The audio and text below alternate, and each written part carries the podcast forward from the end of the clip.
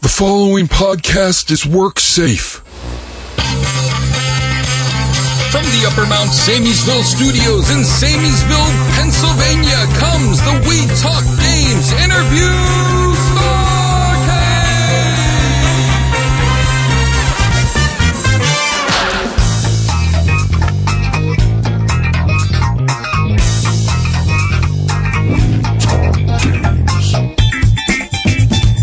Greetings, everyone. Welcome to Interview Starcade, the breakout episode from We Talk Games Guest Boy. Now, the We Talk Games Guest Boy is actually just a little jQuery widget from WeTalkGames.com, and it was the brainchild of Kyle Von Kubik, who joins me on the line.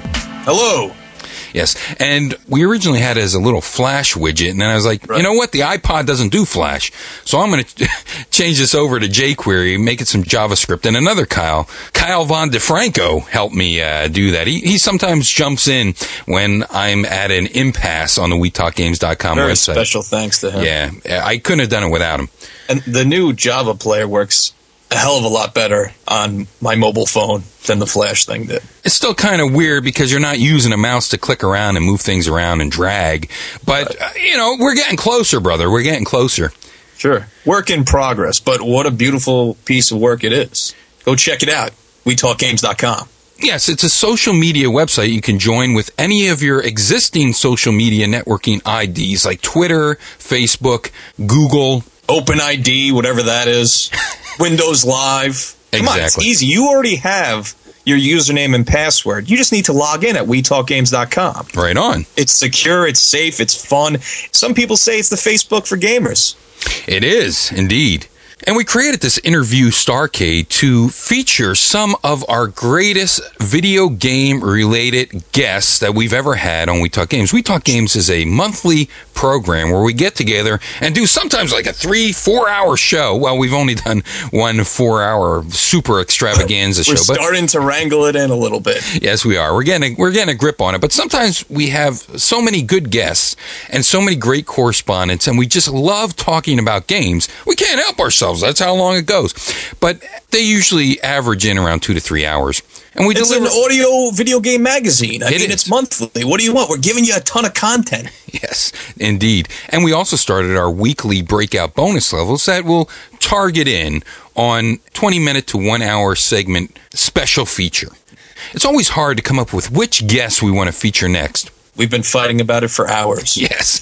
But I think that the guest for today's episode is not only timely with the resurrection of Rocket Knight, but was Yeah. also a fantastic interview. He's a young fella, Tom Hewlett, but he's been in the gaming industry for many, many years, and we'll get into that in the interview as well. Now, Kyle, is there any interesting backstory to getting Tom Hewlett to be part of We Talk Games? Sure. Now, this was an interview I didn't think was going to happen because I originally contacted Tom personally, and he said that the only way he could do an interview with us is we had to contact so and so at Konami, who was the PR director. Right off the bat, I'm being pitched to another person. I'm thinking this interview's not happen, happening Sure. at all. I called the North American headquarters at Konami, and evidently they were expecting our call. They were expecting me to call them. That's great. I was patched right in with the uh, director of PR. We set everything up. We gave him all the information, and wham bam, thank you, ma'am, Suffolk City. We were in like Flint. We had this interview. Fantastic. It, it was seamless. It was it was a, again just a cakewalk. Uh, everybody was very nice. Tom is a gentleman, and uh, the only drawback was he was a little sick during this interview. Ah, had- yeah, I he had think the we, avian flu, I believe. yes, we both we both had a, a you were yeah, you were pretty of- sick yourself. Yeah, yeah. It- you know, it was it was during that time of the year, I guess. It was that time of the year, the swine flu time of the year. Yes. And as you mentioned, this was the first time that we ever had someone that was still entrenched in a corporate environment. Most of the other interviews that we had, even with bigger names, were people that sort of branched out on their own and things were a little more lax. So for this one, there was PR in the room when I was conducting the interview as well. And we would later see this with our interviews with Taito. Sure. I mean, this really was. At first, we were doing kind of the uh, founding fathers of video games or you know the, the foundation layers of video games. And this kind of kicked us off into getting into the contemporaries you know people from the past present and future of games. I mean this really set it up. And isn't it amazing how many folks that we get on for interviews at one time worked at LucasArts? yes there's a lot of connections to uh, pinball killer george lucas Hey, well, let's not get ourselves in any more trouble. yeah i don't think tom was connected to george lucas No. in any capacity no, he, yeah, no, he started there. did he Yeah. let's find out let's Yeah, listen right I now I think so. Yeah, let's go. Oh, this is great. Let's open the lines. Konami is on the other end of the blower right now. Open it up, Keith. El Segundo, go! Tom Hewlett on the line from Konami, Konami headquarters. Hi, Tom. How's it going? Oh, it's going great. Oh, good, very good. Just to let you know, uh, the We Talk Games Committee for Podcast Conformity and Listener Integration, as you know them uh, quite frequently as the Wet Gack Flickleys, have required that I do this interview, only this segment of the show, as if I'm just getting over the swine flu. Now, this is to elicit sympathy from our older viewers, and also I heard that it's really hip with the kids, the swine flu, so this will help resonate with the youths of today. Now, speaking of youths, Tom, you're kind of young. You're like a 30 year old youngster. Yeah, uh, I've I've been in the industry for a while though. Yeah, you've been in the industry like 20 years. Yeah, since I was 12. How did that happen? Well, I was pretty good at games when I was a kid, and my dad knew a guy at Virgin Games. What kind of games did you were you good at? Was like good at. Yeah. Um, everything on the Nintendo, pretty much. You know, your Mario's, your Mega Man's, you name it. How about Rob the Robot? Um, I actually never had a Rob. I played Gyromite with. I used the second controller to cheat. Actually. Sure, you do. Yeah, that's the easy way to do it. So, oh, so your pop got you hooked up with somebody? Yeah, the guy, um, he, they they wanted kids to test their games because I guess uh, people said their games were too hard, and they said, well, no, kids can beat the games, so they brought me in to uh, prove that, and then I kind of had a summer gig testing games for a couple of years. What company was that for? I think I talked. Virgin Games. Oh, oh, great. Okay, so you tested what Dracula and Mary Shelley's. tested uh, um, a Prince of Persia game. I tested uh, the McDonald's games they made. Oh, cool. Yeah, I like those. And you did work on Heart of the Alien, though, didn't you? I tested Out of This World. Okay, So, great. Because How the Alien had that on it. That's Right. probably why it counted. I see, I see. Yeah, I, I love, I love uh, that. No, I, I was happy that they came out for the Sega CD. That was one of the first titles I ever saw for the Amiga, and uh, I was like blown away. As this is, this is like watching cinema. as long as no one has faces and things. And then from there, you decided to try to start designing games. Yeah, well, the guy I knew at Virgin uh, split off and made his own company called Above the Garage Productions, and uh, I got a bunch of money in high school for by designing levels for his game, Oh, um, which never came out. Um, so you can't play any of those levels.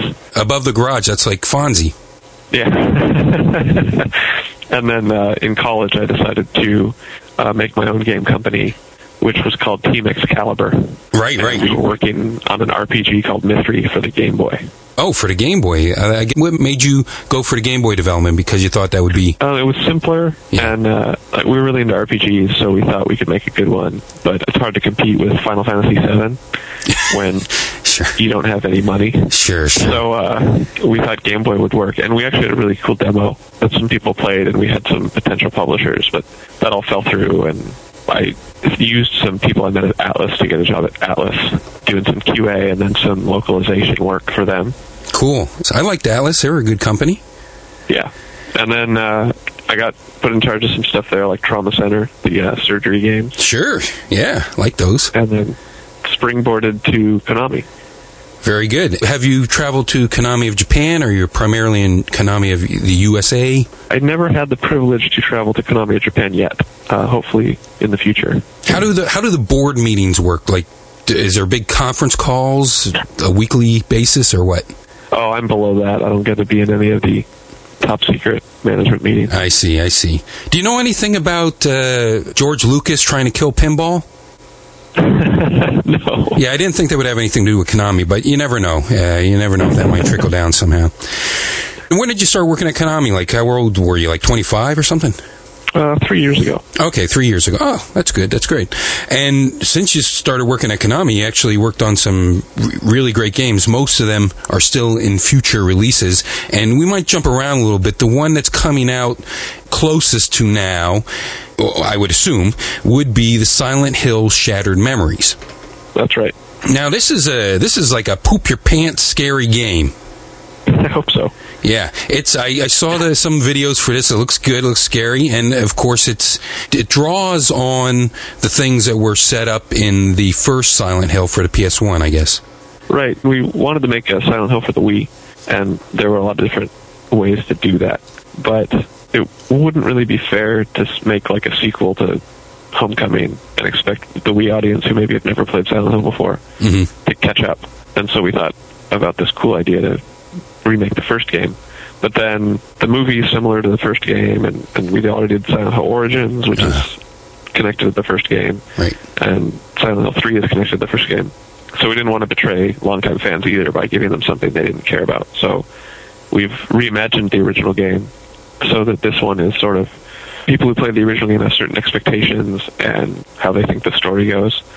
And uh, Shattered Memories actually twists all that and betrays everything they think they know about Silent Hill. Oh, that's great. Um, so it's a new experience whether or not you've played the first game, but there's a cool layer there if you have played the first game where, you know, we're screwing with you and uh, stuff like that. and you can draw the parallels, and but yet it's a brand new game and reason to, to buy this. Did you try this uh, Ju-on the Grudge? I haven't gotten a chance to play that yet, actually. Oh, it's like walking in porridge. but you know, I I mean, they I guess uh, you know they, they they push this. I mean, I love the movies; they're they're great movies. Um, but just from watching the videos of Silent Hill, I, I think uh, this is a game that's really going to grab me a lot more, uh, and and be controllable. It looks like it's very com- controllable, and all you are is armed with a flashlight and a cell phone. Now, the cell phone's kind of a new feature. Right. Again, I mean, thinking about the Wii and, and how to make a good Silent Hill game, uh, we didn't want to just feel like we took a Silent Hill game you've played six times already and then threw in some waggle. Sure. Um, so we really wanted to integrate everything. And while we were doing that, we realized we had this opportunity to make it very immersive and not feel like you're playing a game. And so something that always draws you out of the game is when you go to the, the menu to switch your weapon or use a health item or sure. um, Because it pauses map, everything. whatever. Yeah. because it sort of stops the game. Yep. So instead, we have the cell phone where when you want to check the map or or whatnot, um, you just pull up Harry's cell phone, and you're still moving around the world, so you can still walk around, and monsters can still jump on you. But your menu's right there in your hand, and so that accesses all your features from map. You can actually make phone calls to sort of talk to characters in the world or get a better sense of Silent Hill. You can take pictures. You save your game that way. So it's really a good feature to, to keep all the things you need from a game, but also feel like a real world and, and keep you immersed. Yeah, that camera phone that that really gelled with me. I guess you know because of the iPhone ads and the new uh, all the new types of um, Android interfaces and, and everything that you see with the cell phones and how it's uh, it it really it, it does immerse you in the gameplay. And so that's used to save your your progress. This the cell phone, or is it used for clues or what? A little bit of everything. One one thing the old games have, and, and pretty much all old survival horror games have, is you find notes around in the environment. Mhm. And you know, Silent Hill always used those really well. So you'd find um, stories or something creepy that happened there, but it didn't really make sense that there was a note all the time. And so we've also taken that principle and made it more realistic in a lot of ways. And one of those ways is through the phone. I might come into an area and see something strange in the corner, so I pull up my camera, I take a picture of the corner, and then an image will appear. Mm. The example we've shown a lot of is the you come to a swing and you take a picture and there's a girl on the swing, Right, right. not actually there. And so when you do that, you'll also get a, a voicemail, and so those voicemails kind of replace the notes.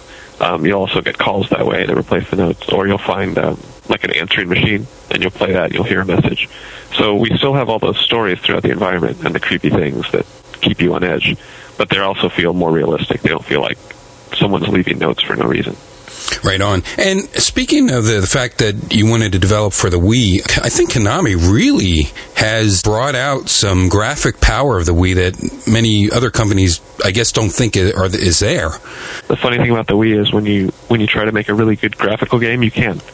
Um, but one reason we went with Climax is because on the PSP version of Silent Hill Origins, they actually did some really cool things, and I, I think Origins is still one of the better looking PSP titles. So we knew that they could pull off some things that a lot of other publishers don't know is possible on the lower end platform. So Right on, right on. um, we figured they could do that for the Wii, and we were right. I mean, besides enhancing their flashlight technology again, so that looks amazing, and all the shadowing. oh yeah, looks Uh, great. we also have snow technology where there's a ton of snow falling, and then combined, you every snowflake casts a shadow, um, and a bunch of other ridiculous things like that. So the game should look really good. I think it's going to impress a lot of people who think the Wii isn't a viable platform. I think they're going to be surprised by a lot of the stuff that they see. That's great. And have you played it on all the platforms? I mean, that that might seem like a silly question, but I I don't know. Yeah, I'm constantly playing it on every platform. Okay. Uh, yeah, I, I don't really know. You know, I, I only know like animators and and uh, things like this, like what how they're involved as producers and and uh, directors and things like this. I really I'm not I'm not too hip on uh, exactly how knee deep a developer for a, a game might be.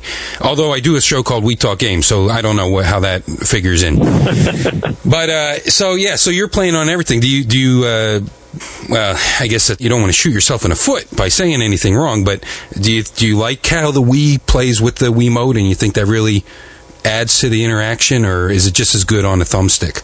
I really like the Wii control scheme. I think it's it's very immersive. Cool. Um, and so players who have that option to play it on the Wii, I think, are going to, you know, it does things that, that Silent Hill hasn't done before. And it also uses, I'm proud of it because it uses all the Wii features. Um, it uses the speaker for the phone calls and the, and the Silent Hill static. I'm a sucker for Oh. the for the for the speaker in the Wiimote. That's that's probably my favorite thing of that Right. gimmick is that speaker in there. Right. So, uh, I mean, I know a lot of people feel like, you know, is there anything cool they can do on the Wii or what can be done? And, and I always think, oh, I can't wait till they play Silent Hill because, I mean, it uses all these cool features that, that we were promised could do cool things a long time ago. Great, great. Um, but for people who, you know, they don't have a Wii or they really like their PSP or whatnot, we've spent a lot of time making sure the controls still feel intuitive. Mhm. We didn't just slap the old Silent Hill control scheme onto the game because with a lot of the new gameplay features, it wouldn't make sense. So it's an all the control scheme on every platform, but we really wanted to make it feel just as immersive. You know, you won't necessarily feel like you're shoving a monster off of you if you don't have the Wii, because that's a really tactile thing on the Wii sure. but you'll still feel like you can do everything just as easily and provide the same experience. That was really our goal: is whichever platform you have, you get the same intense Silent Hill experience. Fantastic. Now, uh, what what was one of the first titles that you worked on for Konami? The first title I worked on at Konami was Contra 4. Oh, great. Well, that leads right into what I'm going to talk about then. So this was a great game for the Nintendo DS. Now, Kyle and I talked about the new Contra Rebirth, and we're both in love with that, except that it was a little short. Yeah. Uh, but the Contra 4 for the Nintendo DS, I had to go back and, and play through that. Some of the coolest and most diverse designs in the series, I think. And I'm a, I'm a big Contra fan. I'm, I'm, I got to tell you, I got to be honest with you, which I didn't tell you before, but Konami is my favorite game company of all game companies. there you go. and uh, and my my number one favorite game and series of all time is the Castlevania series. Uh, Probably because I'm a huge TurboGrafx mark, a big PC Engine fan. I loved everything NEC came out with, even you know their. Um, their, that PCFX, uh, which you know I got to play one game on that I could understand, but um, I pretty much loved everything that they came out with, and still to this day, that Dracula X was just uh, one of my favorite games ever. But Contra definitely very close behind, and Contra 4, I, of course, was biting my nails, very worried about this polygon mess coming to the Nintendo DS, which the Nintendo DS is horrible at polygons. And thankfully, I got a nice pixel looking, great use, and like I said, some of the best level designs that I've seen. You start out, it's just like your regular side scrolling Rambo y Contra 1 NES type of normal game. But then as soon as level 2 comes in, it's incredibly modern. And you have, you know, all the mutants and the, the monsters coming down on you and everything, the aliens. But it also pays homage, it seems to me, I don't know if this was the intent, to like the Hard Corps from the Genesis and the Alien Wars from the Super Nintendo. Um, because all of a sudden then you're thrust into this whole new game where instead of like uh, the, the Super Nintendo had the top down segment with that crazy mode 7 uh, going on, this one has a, more of a first person uh, thing happening, first person ish uh, shooting going on. How did those level designs come about? Well, with Contra 4, we were really fortunate. Um, I was working with another producer named Simon Lai here on that, and we both kind of pitched a new Contra idea, and they, they put us together, and we came up with Contra 4, and we really, and then we went to WayForward, the developer, and they didn't know what we were going to them for. Okay. And we told them, you know, well, here's what we want you to do. We want you to make a 2D Contra game, hand drawn, and make like the best Contra game ever. Hmm. And then they had all the same questions that I think fans had when they said, "Oh, well, do you want a bunch of 3D stuff?" And we're like, "Well, no, just not a lot has to focus on 2D." And they said, "Well, do you want us to sort of focus on this?" And we're like, "No, it has to be like the old games." so they were getting more and more excited. Oh. And, uh, in the end, it was just a bunch of Contra fans making the perfect Contra game. It, it really is amazing. I love the rocket level. That's probably one of my favorite moments in gaming. Uh, that that yeah, we level. actually we actually after that first meeting we went to lunch and we were thinking, okay, so we have to come up with really good levels. What's what's like a contra level? And and one of the designers said, well, like what if there was a giant rocket taking a missile taking off out of a missile silo, and you had to grab onto the missile and then you rode it and it rotated through the air, and we said, okay, yeah, but we'll make that a level, and then actually made it in the final game, obviously. yeah, and use, uses the dual screens and everything. Amazing. Yep.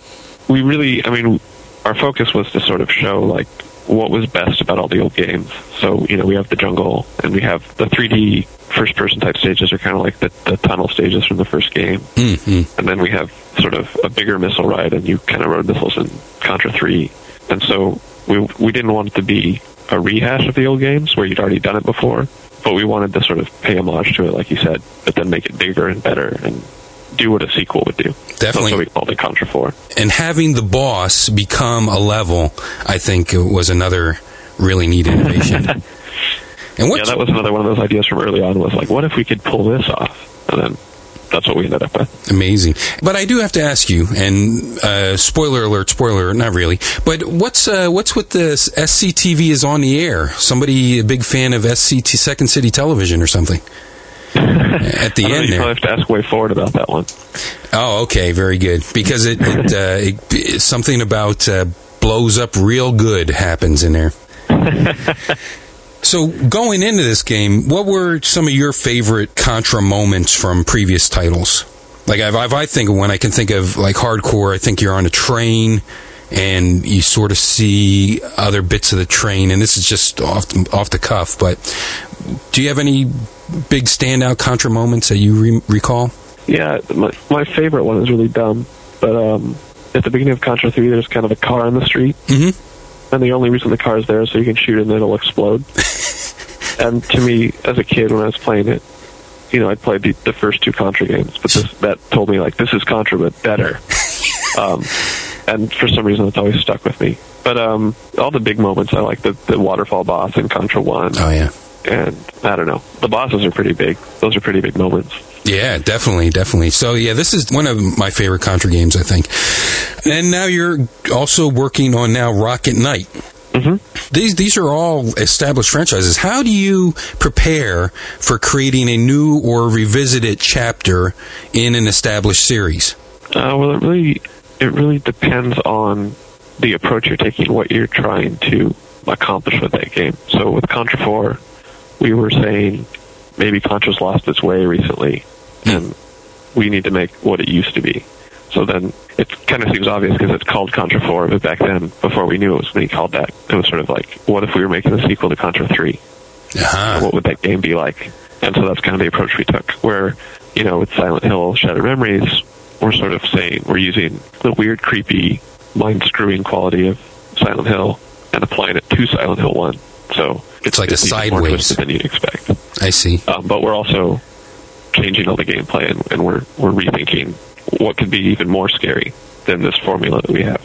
So that's kind of where we're going with that. And then with Rocket Knight, it's a lot different because that series hasn't really existed for 15 years. hmm So, you know, when I was pitching that, I was sort of doing it as like, here's this cool thing I remember, guys. Let's let's try to make it again. Um, Yeah. it took me. Um, I actually pitched it the same time I pitched Contra, um, what became Contra Four. Oh wow.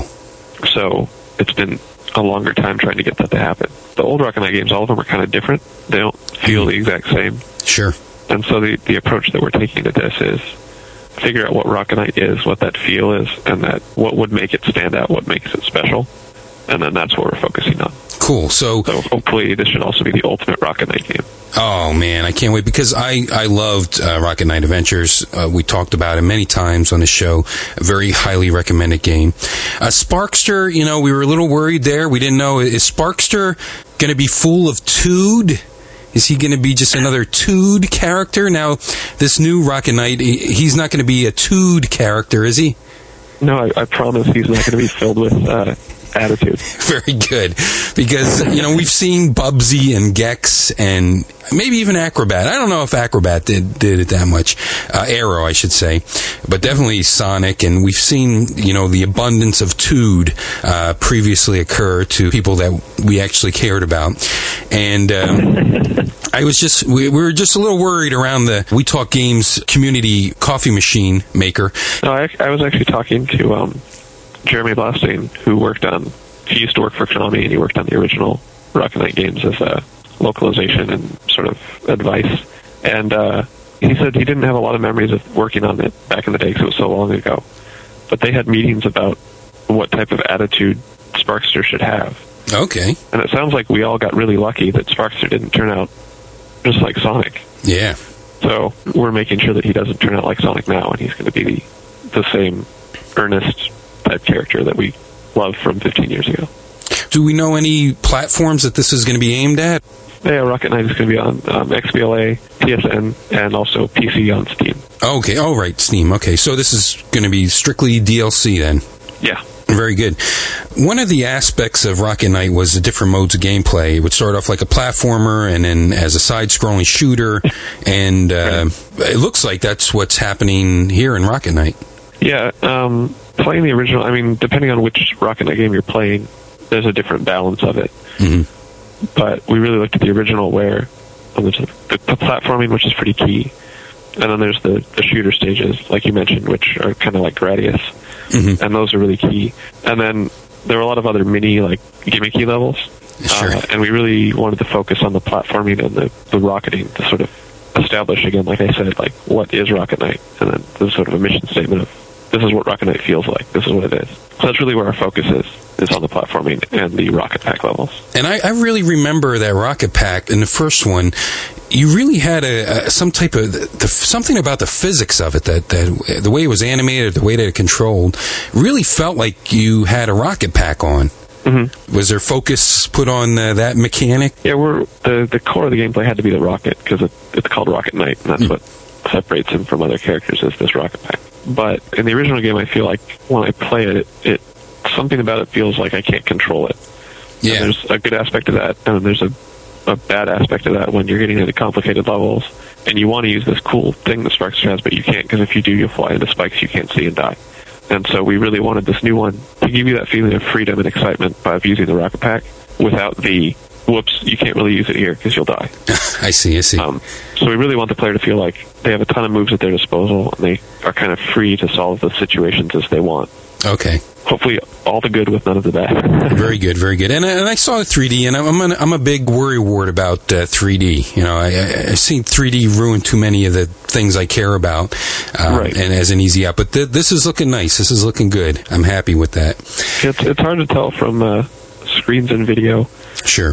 But I I want to assure everybody that I know a lot of games when they go to 3D, when they go to two and a half D or whatever you want to call it, Right. there's sort of a lag in the controls, and Mm. it feels different or floaty or, or just not right, like a 2D game would. Mhm. Um, we don't do that. I've, I've worked with Climax really closely to make sure this game feels like you're playing a 2D game. Oh, great. It's responsive, it's fun, it's fast. I know people have to take my word on that for a while, but uh, it plays really well, and I, I love playing it myself. So, Oh, great. So, and we're looking at probably next year, I guess, for this title, right? uh, yeah, next year. Can't wait. Can't wait. I know Kyle can't wait either. He's he's a big uh, Rocket Knight fanboy as well. Are there any other classic IPs within the Konami library that you'd like to breathe new life into or get your hands on? Uh, I feel bad. I've worked on so many that I I don't want to be a jerk and take them all. but uh, I like. I mean, I'm a huge Konami fan too. So, I mean, pretty much anything I'd like to see more of. If I could work on it, that'd be better. But right on, right on. Anything else that you wanted to bring up that I might have missed? everyone look forward to Silent Hill and Rocket Knight. They'll be great, I promise. We are looking forward to it. Tom Hewlett, thank you so much for joining us on We Talk Games. No problem. Thank you guys. I know. Well, there you have it. I guess he really didn't work for Lucas. I just asked him about George Lucas. He actually started at Virgin. So that was a lot of fun. I really enjoyed talking to Tom. You know, he's more, in fact, I'm, he's, he's more closer to my age. I'm kind of, I'm kind of long in the tooth. I started with Pong, you know. Most people that, that come on a show started with Atari 2600, except people that created Pong that yes. have been on the show, and people that created, started with a, a, stick and rock. Exactly, and uh, you had to keep score on paper while you're playing video games. It's it's amazing stuff. Of course, of course, referring to Ralph Baer, who more on that later. Yeah, yeah exactly. It's good stuff. Yeah, Tom's a great guy, and that was the first interview, we also had to deal with embargo as well because some things were revealed about the release of Rocket Knight that we actually had to end up on a cutting room floor. Yes. Well, we dipped our toes in the big league there. That was our first uh, encounter with a big video game company. And Konami is one of my favorite software developers, like I mentioned on the show. Hey, I saw on our Twitter feed, twitter.com slash we talk games recently, the Twitter bot said if it's the early 90s, four joystick controllers, arcade cabinet, got Konami somewhere on it, you're having a good time. Exactly. Hey, we hope you enjoyed this second interview of Interview Starcade from We Talk Games. I know I did. Right on, man. If you like it, come check us out at WeTalkGames.com or subscribe to us in iTunes or our RSS feed with some other sort of aggregator that you have there. Hey, you do like that. technology, you know how to do it. Talk to you next time. Bye! Bye!